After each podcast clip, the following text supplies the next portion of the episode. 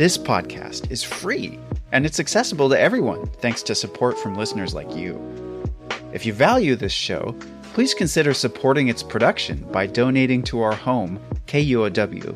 It only takes a minute to give, and you'll be helping to support the production of this podcast. Make a donation at kuow.org or follow the link in the show notes. And thanks! Hi, this is Chris Morgan. You're listening to The Wild on KUOW. Over the next hour, we're going to be playing past episodes from our podcast. And today, it's all about the power of spending time out in nature, what it does for your mind and body. It feels like a topic that comes up a lot these days as so many people are looking for ways to clear the mind in our busy world. And well, I think part of it is because we've all been through a lot since this podcast episode was released in 2019. A devastating global pandemic halted all of us. COVID seemed to unearth and accelerate the need for a bit of nature for so many people. I feel very fortunate. I love wild places and I spend a lot of time in them, but it doesn't have to be wilderness, as we'll hear. Sometimes just sitting under a tree is enough to reap the benefits of time outdoors. So, this episode is all about disengaging and going out into natural spaces. I join a therapist, a forest therapist, and I have a conversation with Florence Williams, who wrote the book The Nature Fix. It's a fascinating conversation, and uh, actually, I think about it all the time when I'm out in the woods. But I also think that we've got to be mindful of not completely tuning out. You know, there's a world around each of us with humans in it. And there's always a lot of important stuff going on for us to be aware of. A tricky balance sometimes, right? Ironically, I like to think that quiet time in nature helps to remind us that connecting with other people is very important and also good for your health. I always tell my grown kids don't forget, smile at strangers. A note about this episode the original version of the podcast included a quote from John Muir. We decided to remove it after learning about his past racist statements against Indigenous and black people. So let's head out to a place outdoors near my home in Bellingham, Washington. I'm in this little patch of forest near my house, and I come out here quite a bit to hike and relax and just think, kind of recalibrate. And recently I've been thinking a lot about this magazine article I read in a, in a doctor's office. It was about six years ago. Uh, I was bored in the waiting room, and so I picked up a magazine. And the article, it was titled Take Two Hours of Pine Forest and Call Me in the Morning. and it was all about why we should be spending time in nature. And, you know, it was a long article, and I, I couldn't wait to get out of my appointment to finish reading it, which I did and I sat there for an extra 45 minutes. And I've been thinking about that article ever since. Because, you know, when you're out in the woods or walking along a beach and you feel healthier and happier and more content, even, even maybe more alert and more alive. And I'd always wondered, why is that? I knew I felt better in the woods, but this article was suddenly telling me why. It highlighted the benefits of nature backed up by scientific proof. Nature can lower your blood pressure, reduce depression, help you sleep, and may even help fight cancer. From KUOW in Seattle, I'm Chris Morgan. Welcome to the wild.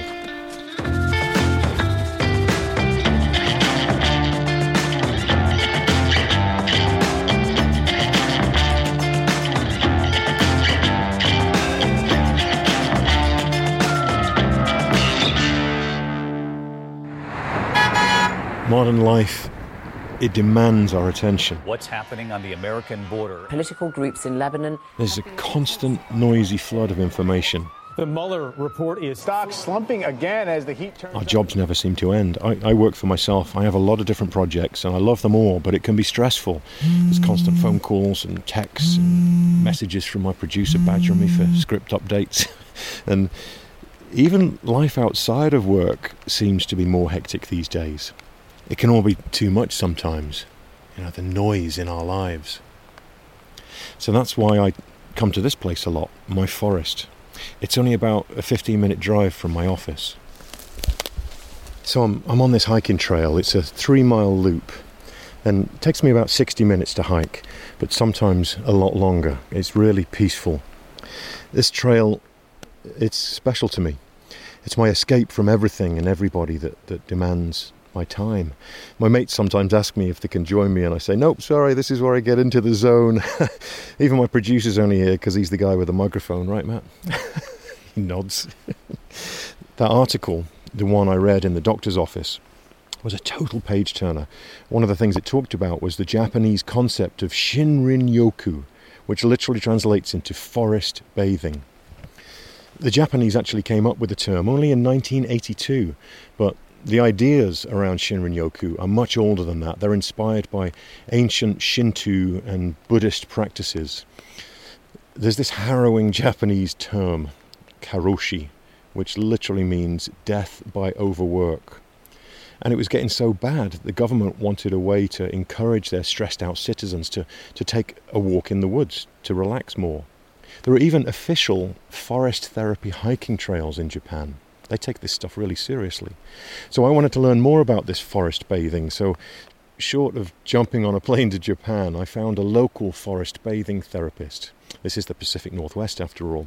And the therapist's name is Julie, Julie Hepp. I am a certified forest therapy guide through the Association of Nature and Forest Therapy. Julie goes by the pronoun they. I meet up with them in, in a small forest on Bainbridge Island, just west of downtown Seattle. And before our actual forest therapy session gets started, we get onto the topic of local birds. Julie suddenly belts out the best barred owl call for me.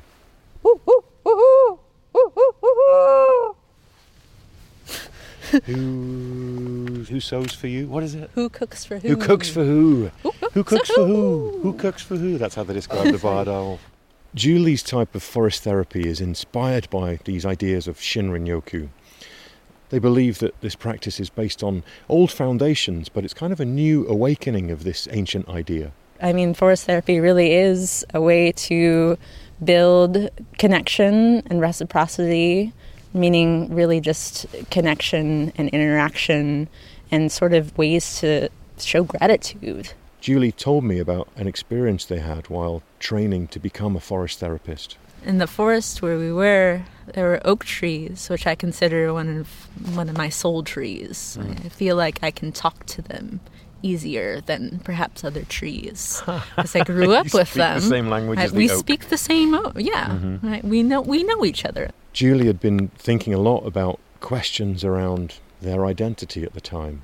And then I, I asked the tree, Am I going to be okay with all these things that I'm wondering and, Yeah. um, about and with? And I, I heard in some capacity, just, or felt, heard and felt perhaps, just like an overwhelming sense of love from this being and just felt like I heard, like, yes, yes. Julie's going to walk me through a, a regular forest therapy session. They say it should allow all my senses to take in this forest. I'm honestly not quite sure what to expect. The experience is up to you.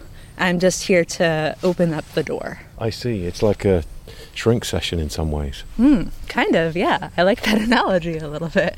Yeah. So, um, this space that we're in right now, uh, Should I we wait have. for this? Oh, yeah. Human, human creation yeah. flying I mean, over. that's important too. Everything moves, and Yeah. it's for a reason. They.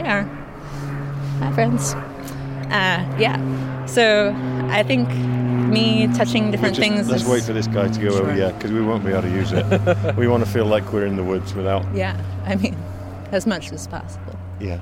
The plane doesn't seem to bother Julie at all. Then we begin the session. And so, just to start us off, I want to invite you just to notice all these different beings that are around us today. We're facing each other, standing about six feet apart. Um, next, I'm going to invite you to go ahead and close your eyes if you feel invited to do so. And again, taking a couple deep breaths in, out, in, and out. Julie starts to give me instructions to kind of engage all my senses with the world around me, and I'm totally in. Julie asks me to pay special attention to what I smell, and we'd literally pick up dirt off the forest floor so we can feel the forest. Julie even invites me to open my mouth so I can taste the forest too. Opening up your mouth in different directions and closing it slowly, tasting different places. Or perhaps you're feeling a little playful and want to stick your tongue out. I feel a bit ridiculous standing there, mouth open, tongue out, trying to taste the forest, trying not to laugh. But it also gets me thinking. Julie goes on. Taking a moment to imagine almost as if you were a tree. Invite yourself to perhaps grow roots into this ground. The therapy steps continue, but I'm finding it hard to concentrate. There's a noise from a nearby road and construction work that really doesn't help. And I would like to invite you to open your eyes slowly, carefully, and then to acknowledge this thing, whatever it is, whatever it might be, as if it was your first time seeing it or knowing it. Whenever you're ready, may you open up your eyes. I open my eyes, and right behind me is this giant fir tree. It was like seeing an old friend you haven't seen in years. And Julie invites me to talk about what else I've noticed about my surroundings. I'm noticing how loud human beings are and how I'm trying to block it out. And I was drawn to that direction over there because it was away from the sounds of people and it was nice, it was calming. Never turn off the human noise. You, And that's okay. you- that's something you've made me think about. I have a hard time with that. It kind of Mm. it ruins it whenever I go into the woods. I want somewhere silent, away from any human sound, even a dog barking that we could hear there. And you've made me think differently about it. Immediately, as soon as we're on this trail, you were like, "No, that's part of it." Even a plane flying over, you know, it's part of it. There are other beings, right? hmm It's so true. it's a different way of looking at it. Yeah. Welcome to forest therapy. so, uh, So interesting to see it in practice. You know, experiencing this with Julie was definitely one way of approaching time of nature. It gave me some things to think about. Even though it was a little bit sedentary for me, it's almost like becoming a kid again. Being in and around nature gives us that sense of wonder.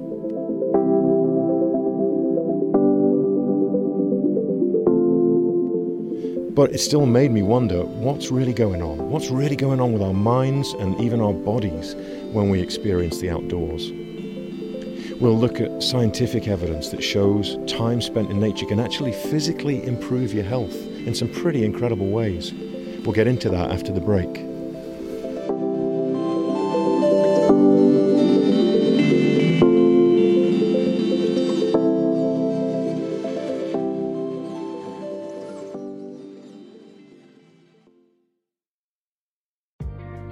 My name's Claire McGrane, and I'm a producer for Seattle Now, KUOW's local news podcast. There is a lot happening in our region, and it's a lot of work to keep track of it all. We'll get you caught up on the latest news and take a deep dive into something happening around the city, all in under 15 minutes. Get a morning walk in or grab a cup of coffee and start your day with us. Learn something new and connect with our city by searching for Seattle Now wherever you get your podcasts. The idea that spending time in nature or forest bathing makes us feel better might seem obvious, but I wanted to know how nature affects us physiologically. What is exposure to nature doing to us on a cellular level? I kept thinking about that Outside magazine article, the one I read so many years ago in my doctor's waiting room. And it turns out the author, Florence Williams, has expanded that article into a book. It's called The Nature Fix. So I decided to get in touch with her.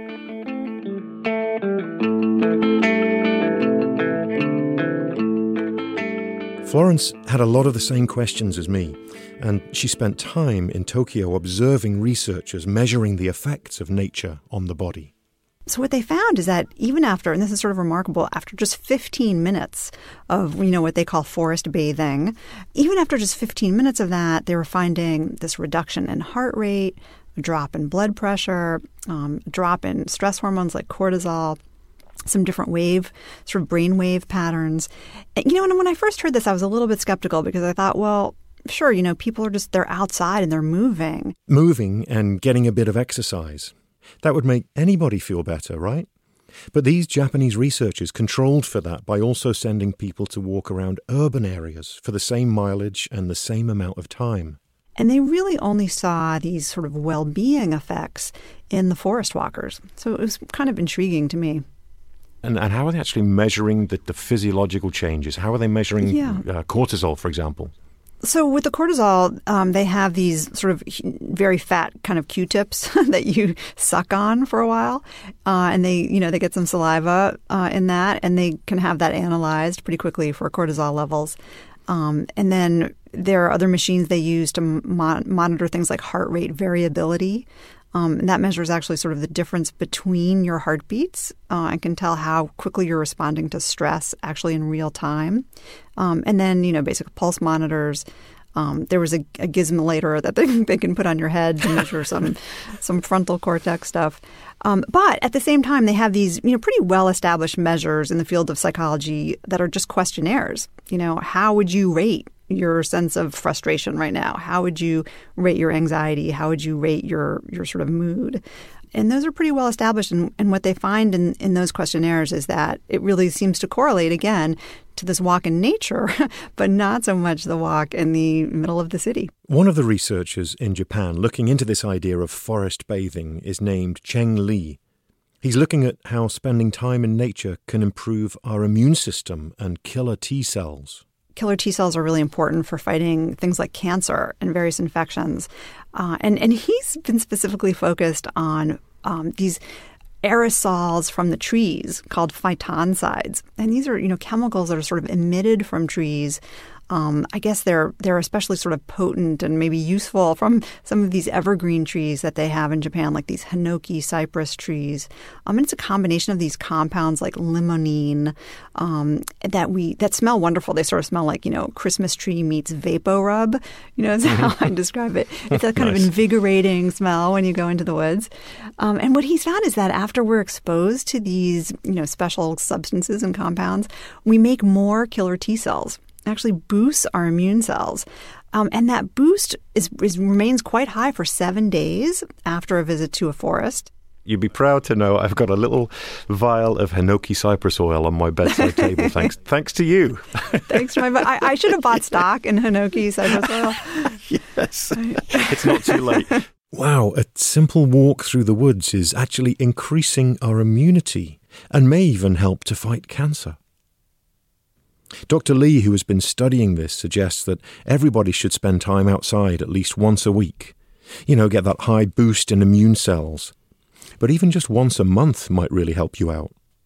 And it's not just the phytoncides that we can benefit from in the woods. There's a lot of biodiversity in the forest, microbacteria. And Florence says this exposure to a variety of bacteria during a walk can be a good thing too.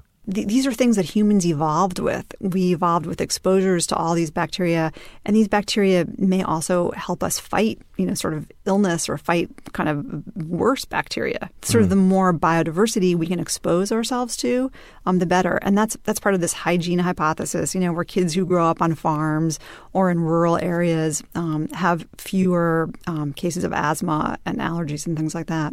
So I think that's Right. another intriguing possibility. And I think you know the science isn't really totally totally resolved on this issue. There's still a lot to be done.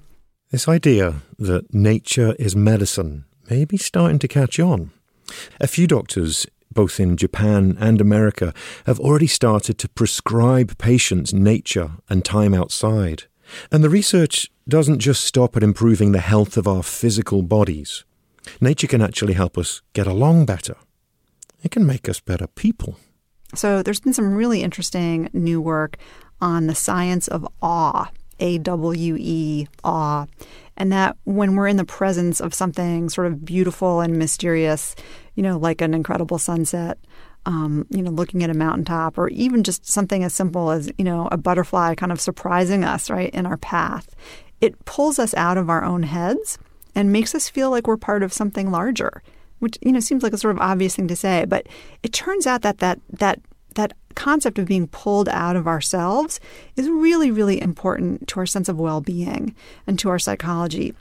And, and if you think about it, it's not something that we really experience very often in these lives, you know, where we live sort of isolated and indoors. You know, maybe we see a cool video, you know, on Facebook or something. Uh, but in general, we're not exposed to the kind of awe found in nature that, that we were, you know, in a more primitive life when we really lived outside. So I was really interested in exploring this idea of how um, in some ways, wilderness is actually good for civilization because it makes us feel like we are part of a community, that we have a responsibility to each other.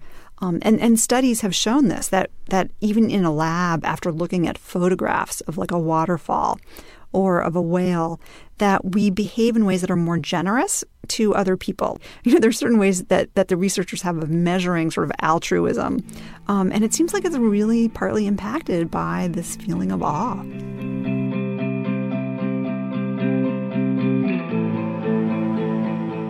After my conversation with Florence Williams, I, I have a greater appreciation for Julie Hepp, the forest bather. Maybe smelling the dirt and tasting the forest isn't such a crazy idea.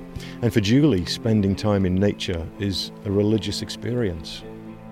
And I feel like the the forest is my church in a little bit of a way. You know, I come here to, you know, pay honor or worship, whatever you want to call it, the the beings that are there and commune with them and learn with them. I feel like that that's sort of a religious practice um, I can I relate feel, to that. Yeah. I, uh, I have a forest that I go on regularly near home, and um, that's the way I feel about it. It's my cathedral I'm walking into.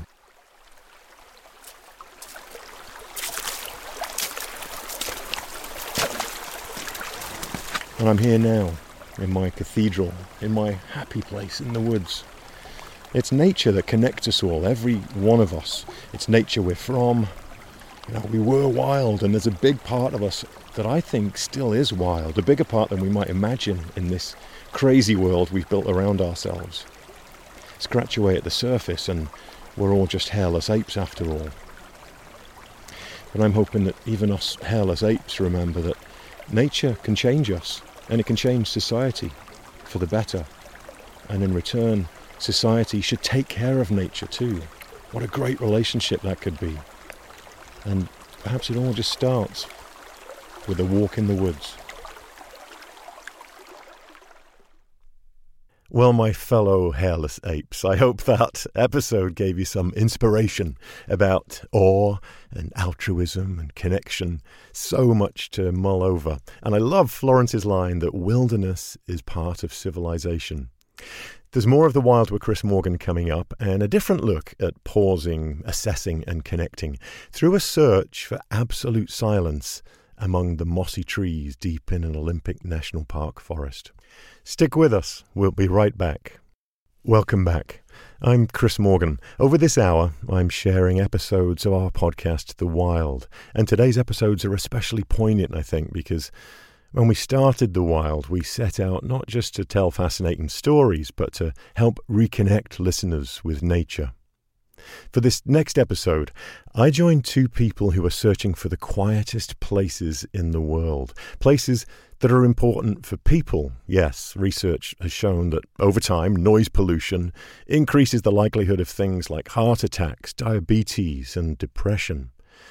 But also, these places, quiet places, are, are critical to nature itself.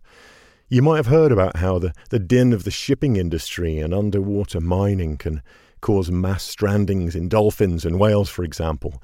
But did you also know that traffic noise could increase the heart rate of caterpillars?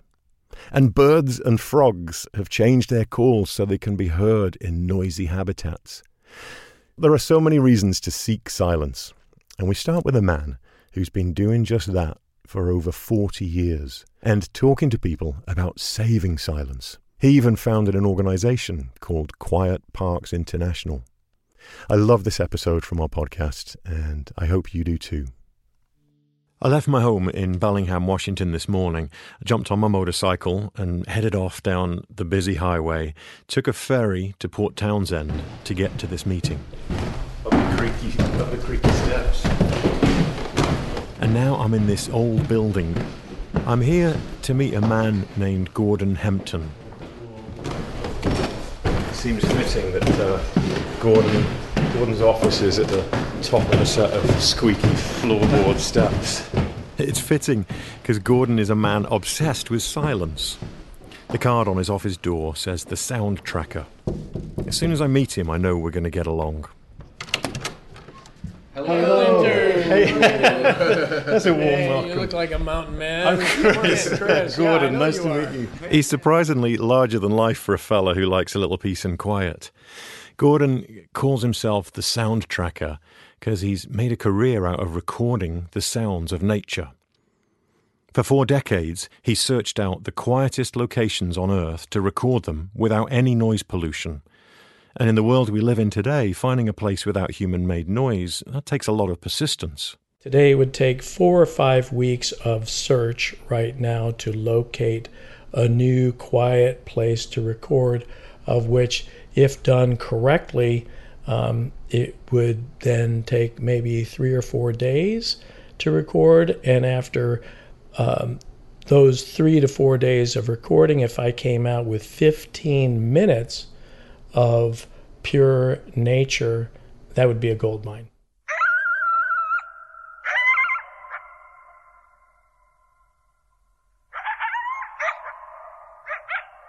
That's a pack of coyotes, one of Gordon's favourite recordings.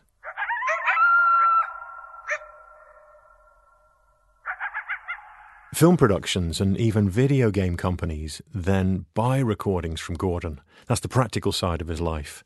We've all got to pay the bills. But recording nature and finding silence is much more than just a way to make money for him. His passion is listening. Really listening. In fact, Gordon believes that listening is fundamental to the survival of all animal life on Earth. Every animal species has the ability to hear. Not every animal species has the ability to see. That is a defining sense. We have eyelids. Eyes are an affordable luxury that, when you've seen enough, either turn away or close your eyes. Gordon preaches the benefits of quiet, noise free locations. We need quiet places to fall back in love with Earth. But Gordon wasn't always into listening. He told me he was called to this passion on his way to start grad school. He was driving across the country when he started to get sleepy. As a young student, he wasn't about to pay for a hotel, so he just threw his sleeping bag out in a field. A thunderstorm rolled over me, and uh, I just, for some reason, listened to it completely for the first time. And then I didn't move. I just listened and heard the echoes, and I heard the whole valley and the clouds and everything revealed to me.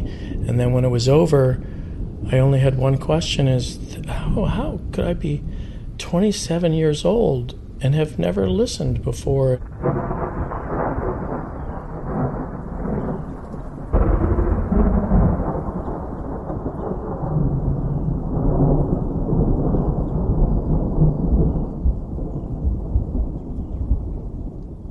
Gordon dropped out of school and started working as a bike messenger in Seattle. He'd make trips out to the forest and mountains to, to record, and slowly he built up his reputation and his career. He's now travelled the world recording sound. He even won an Emmy for his work. Now Gordon is in his 60s and he's become an advocate for quiet places. You know, it was a job made for me, and I was made for it, except for the fact that um, I've been losing my hearing pretty steadily. And how has that felt? Uh, just give me a moment.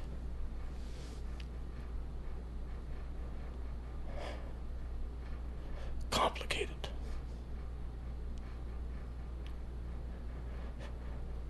It's hard to breathe.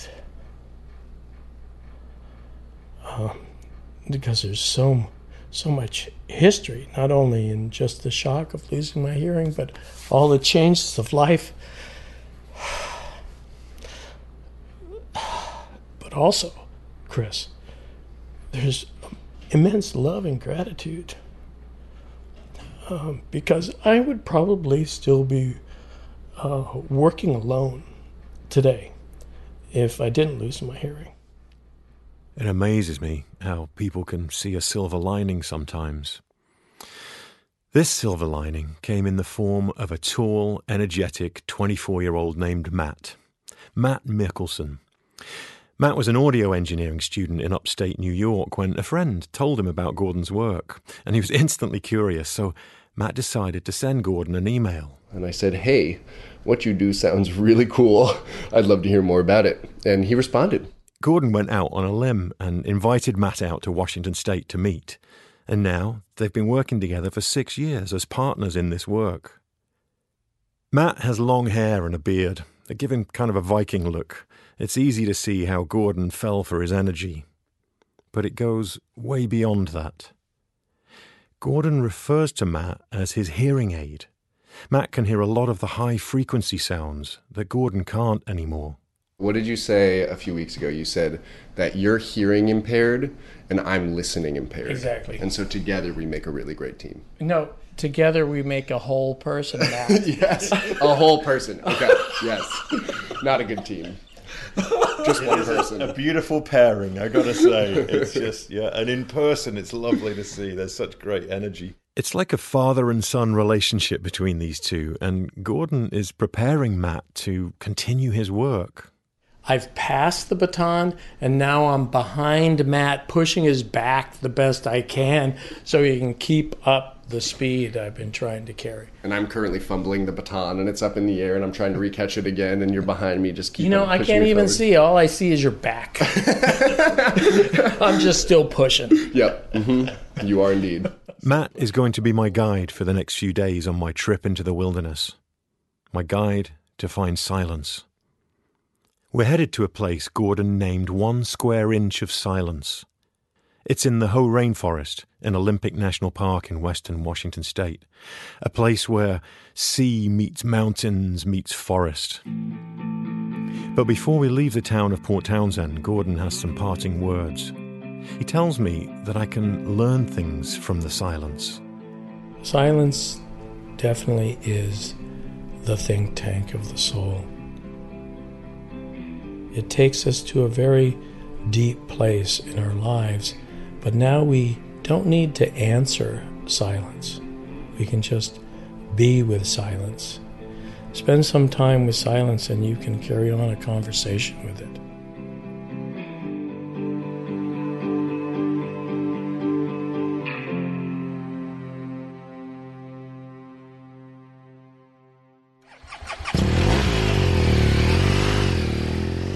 So much noise is about humans getting from A to B, transportation. We're a loud species. And Gordon and Matt have rules for what qualifies as a quiet place. The place has to be free of noise for 15 minutes. And that 15 minute window has to occur in a certain period of time. That period starts one hour before sunrise and ends two hours after sunset. 15 minutes of silence over the course of a whole day doesn't sound that hard to find. But there are only about a dozen places in the lower 48 that meet that standard. Um, it's very uncommon to find places that are far away from roads. Like even more than a quarter mile away from a road is is really special. Um, and like the places that we're going in one square inch of silence is um, the road that leads to it is 20 miles long, kind of off the highway, and then we're going to hike three to five miles in, so we're going to be miles away from the nearest road, which is really a unique perspective. So then we're cutting out road noise, and the only thing we have to worry about is air traffic. So we'll hear some air traffic, but we won't hear any road noise, which is really amazing.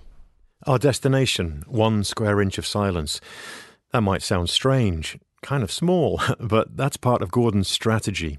In order to keep this one square inch silent, you really have to keep noise pollution away for miles in all directions. So if you preserve this one square inch, you're actually creating a much bigger area of silence, all, all radiating from this one spot. I'm anxious to get to the forest, but Matt wants me to hear something else first. All right, let's go. He takes me to the beach. Rialto Beach. It's stunning. It stretches for miles. It's a pretty wild scene jumbled with giant logs that have been thrashed by the waves. Matt starts setting up a crazy looking microphone. And so you can see, as I pull back the cover here, There's eight microphones in this array. He sets it up on a tripod on the beach. Okay, tell me what I'm gonna. Tell me what's happening here. Yeah, so essentially, I just want you to be able to listen to how sensitive this microphone is. He's also got one of those fluffy wind coverings on it, so it looks like a giant skunk or something. And then he hands me the headphones. Mm-hmm. So here you go. And if it's too loud or anything, let me know. Can I wait for a wave? Ab- absolutely. Hey, listen for a while.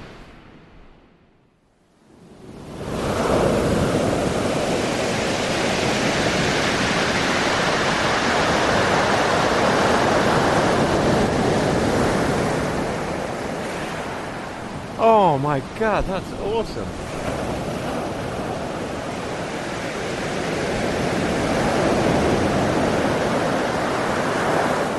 Our brains do an amazing job of like masking different sounds and kind of affecting our hearing. And so when you start listening to a microphone, through a microphone, when you start listening to nature sounds, the experience becomes totally different because you cut out the equation of your brain masking information. So you start picking up on things that you really don't usually hear.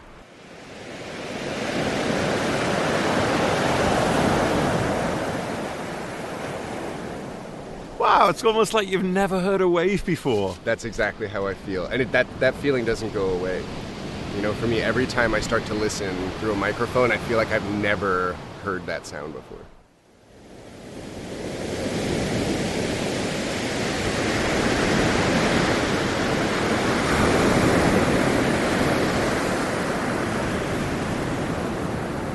I'm listening to this right now. It is so incredibly noisy, but it's beautiful noise, right? So, how do you define the difference between somewhere that's quiet and somewhere that's noisy in terms of your work? The natural sound versus hmm. human sound? What's the. Because, I mean, some people might think that we're trying to go and find silence, and it's definitely not silent here. Yeah. What's the difference? Yeah, so we talk about natural silence. We're going to talk about natural silence a lot. And natural silence doesn't mean quiet. Quiet and natural silence are two different things. Natural silence means the lack of noise pollution. Um, whereas when you talk about quiet or silence, we're talking about a lack of sound.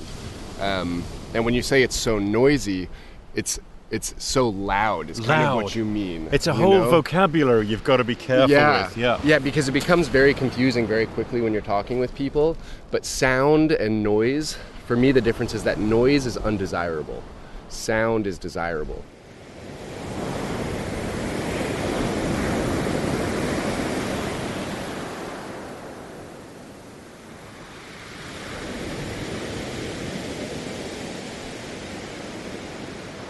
We leave the beach behind. It's time to continue on. It's time to head into the rainforest to prepare for our day tomorrow.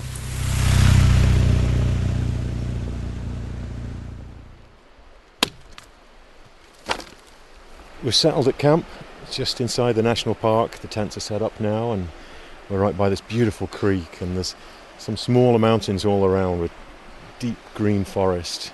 And every mile is getting kind of quieter, getting closer to the silence that we're looking for. So we're going to go in even deeper tomorrow on foot. I can't wait.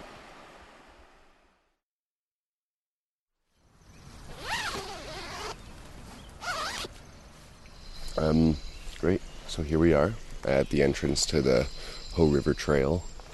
Um, birds are just waking up. What time is it now? 6.16 a.m. Yep. Just starting to come alive in this last five, six minutes. Yep. I Yeah. can't wait to get in there.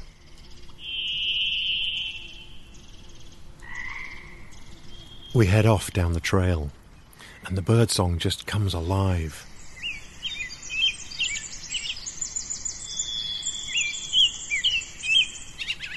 And somehow it sounds different. And really, like, you can hear how lively all the bird song is right now. They have a lot to say. It's like their first communication of the day. They're just waking up.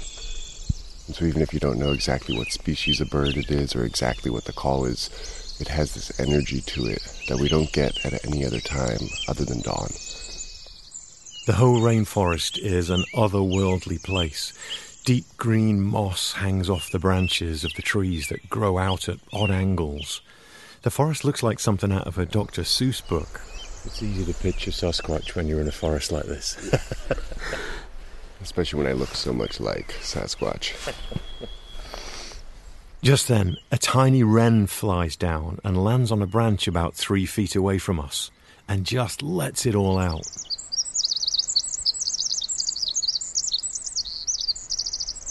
If you took like a three year old's fist and balled it up, that's about the size of this bird. And it's so small. I read once that pound for pound, these guys belt out a song that is ten times louder than a rooster for their size. Pretty impressive. Its surroundings make this tiny bird with a big voice even more impressive. Giant Sitka spruce trees that are over 800 years old and 7 feet thick. Succulent ferns and huge big leaf maples. Picture yourself walking into Jurassic Park. The place is just dripping with prehistoric life. These ferns and trees are found in fossils, the same fossils as dinosaurs. But even this deep in the forest, we still aren't clear of human made noise. Underneath the singing birds and drizzle of rain, we can still hear a hum coming from the visitor center half a mile away. So we're out of sight of the visitor center, but you can still hear that hum if you listen. Very faintly. So that'll kind of gauge our distance from the last noise pollution that enters this place that's kind of permanently here. So let's get away from it.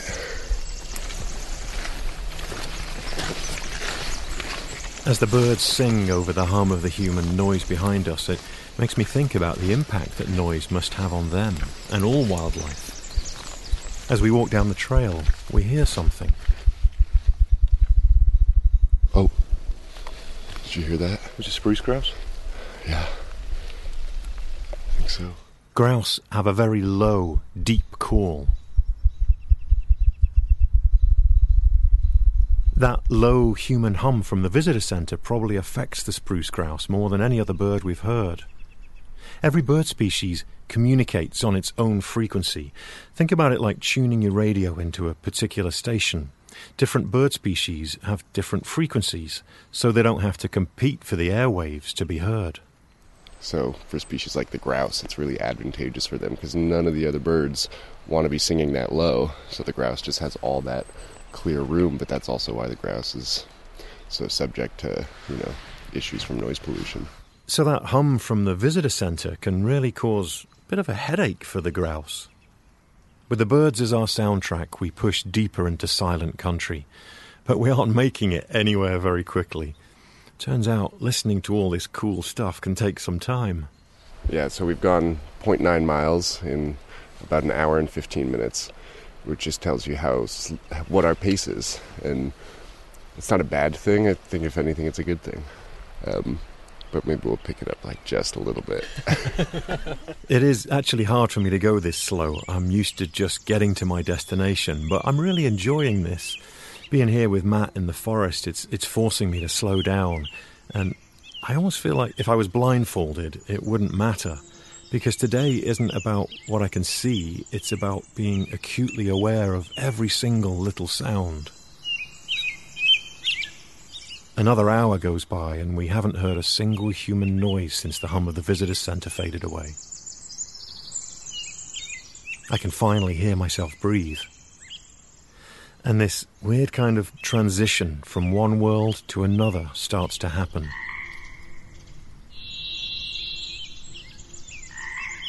We come around a slow bend in the trail, and Matt stops and kind of gestures at something with this proud smile. In front of us, about 20 yards away, is a big tree whose trunk makes a hole like a, a big pair of bow legs. Wow, yeah, what an entryway. it really is. Where do you go in? Where do you think you go? Through Rick? that? No. It's like too good to be true. Oh my god, that is magic. yeah. he points to the hole in the tree. This is the entrance. The entrance to one square inch of silence. First, I think it's worth acknowledging that we're on the ancestral land of the Hoh tribe, um, and they've used this area for as long as we have record of um, to gather and to hunt, to fish salmon, um, and they've been amazing stewards of the land. Before we step through the magic portal, Matt tells us the most important rule no talking. And feel free to do like whatever feels good. If you want to lay down, close your eyes. If you want to sit on a log, if you want to stand, whatever you feel like doing. Um, obviously, we should make sure our cell phones are silenced. We don't have like beeping stuff. We take off our packs, and Matt steps through the tree. I follow behind him, big smile on my face. I can't quite believe I've been sucked into this. I feel like a giddy eight year old stepping into Narnia. I come out the other side of the tree and step carefully around twigs and branches so I don't make a noise. And two or three minutes later, we arrive. Silence. I settle in, sitting on the moss where I can lean against a huge old tree that's lying on the ground. It looks like it's been there a thousand years. I'm completely in the mode now. I, I clear my mind and I pretend that I'm here in this very spot 10,000 years ago. And I'm gone. For the next hour, I tune into every living sound.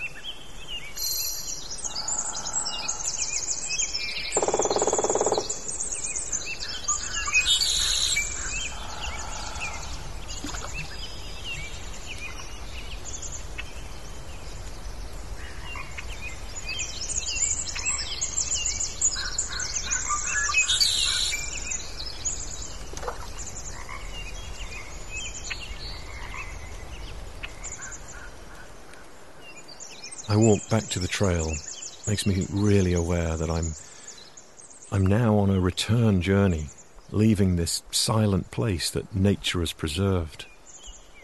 And it seemed right to leave, to leave it to the birds and other wildlife. I step back through the tree.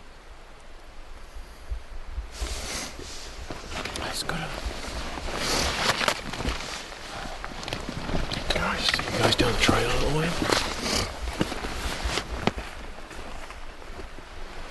Where's he going? He said he'll see us down the trail a little ways.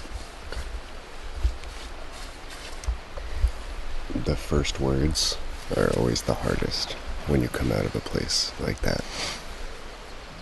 And I've always noticed that it's so hard to then kind of break that silence and come out of that place.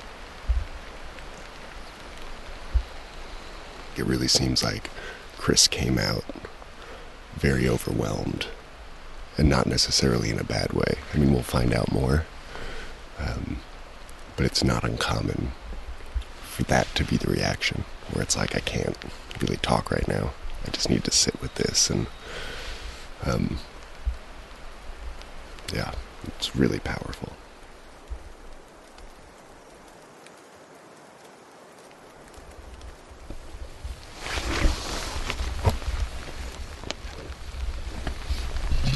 How you guys doing?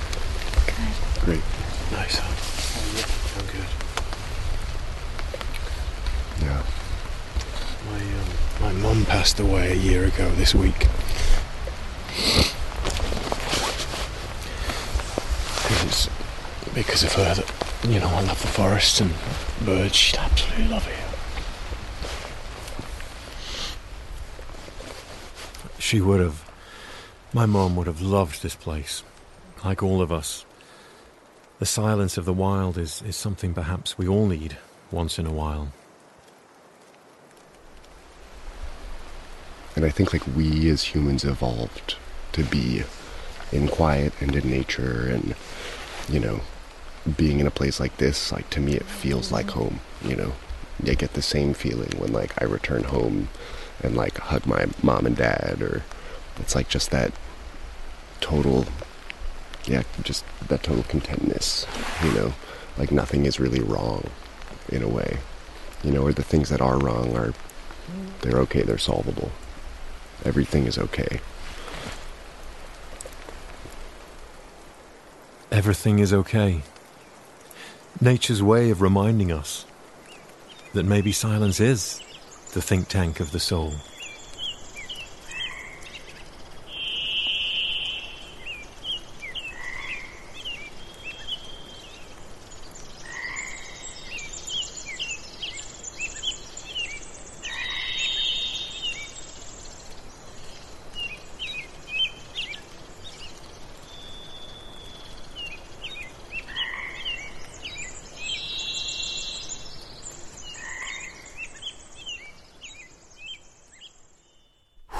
wow, the think tank of the soul. I've stayed in close touch with Gordon Hempton. I could I could listen to him all day. He just has such a poetic way of describing nature and life. It's moving to listen to that podcast episode from 2019 and think about the world we entered after it came out. And to think about my mum, too, the person in my life who really encouraged me to immerse in nature. We've done four of these wild specials on air now, and we may do more. I'd love to hear what you think. Did you enjoy them? What other kinds of stories would you like to hear from me and the team? We are all ears. you can drop us a line at thewild at kuow.org. In the meantime, you can find more episodes of our podcast, The Wild with Chris Morgan, at kuow.org, Apple Podcasts, Spotify, or wherever you get your podcasts. We promise to take you to wondrous places to meet really fascinating wild animals and people with stories you'll hopefully want to tell your friends.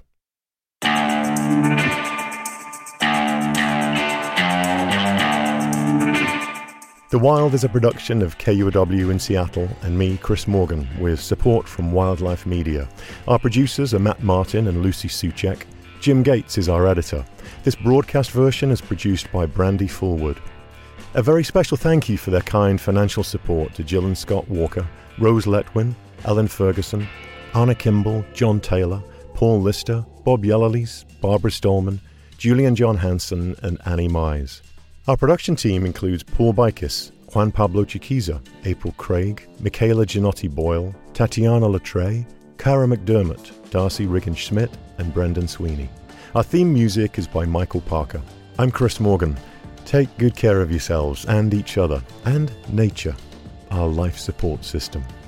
Thanks so much for listening.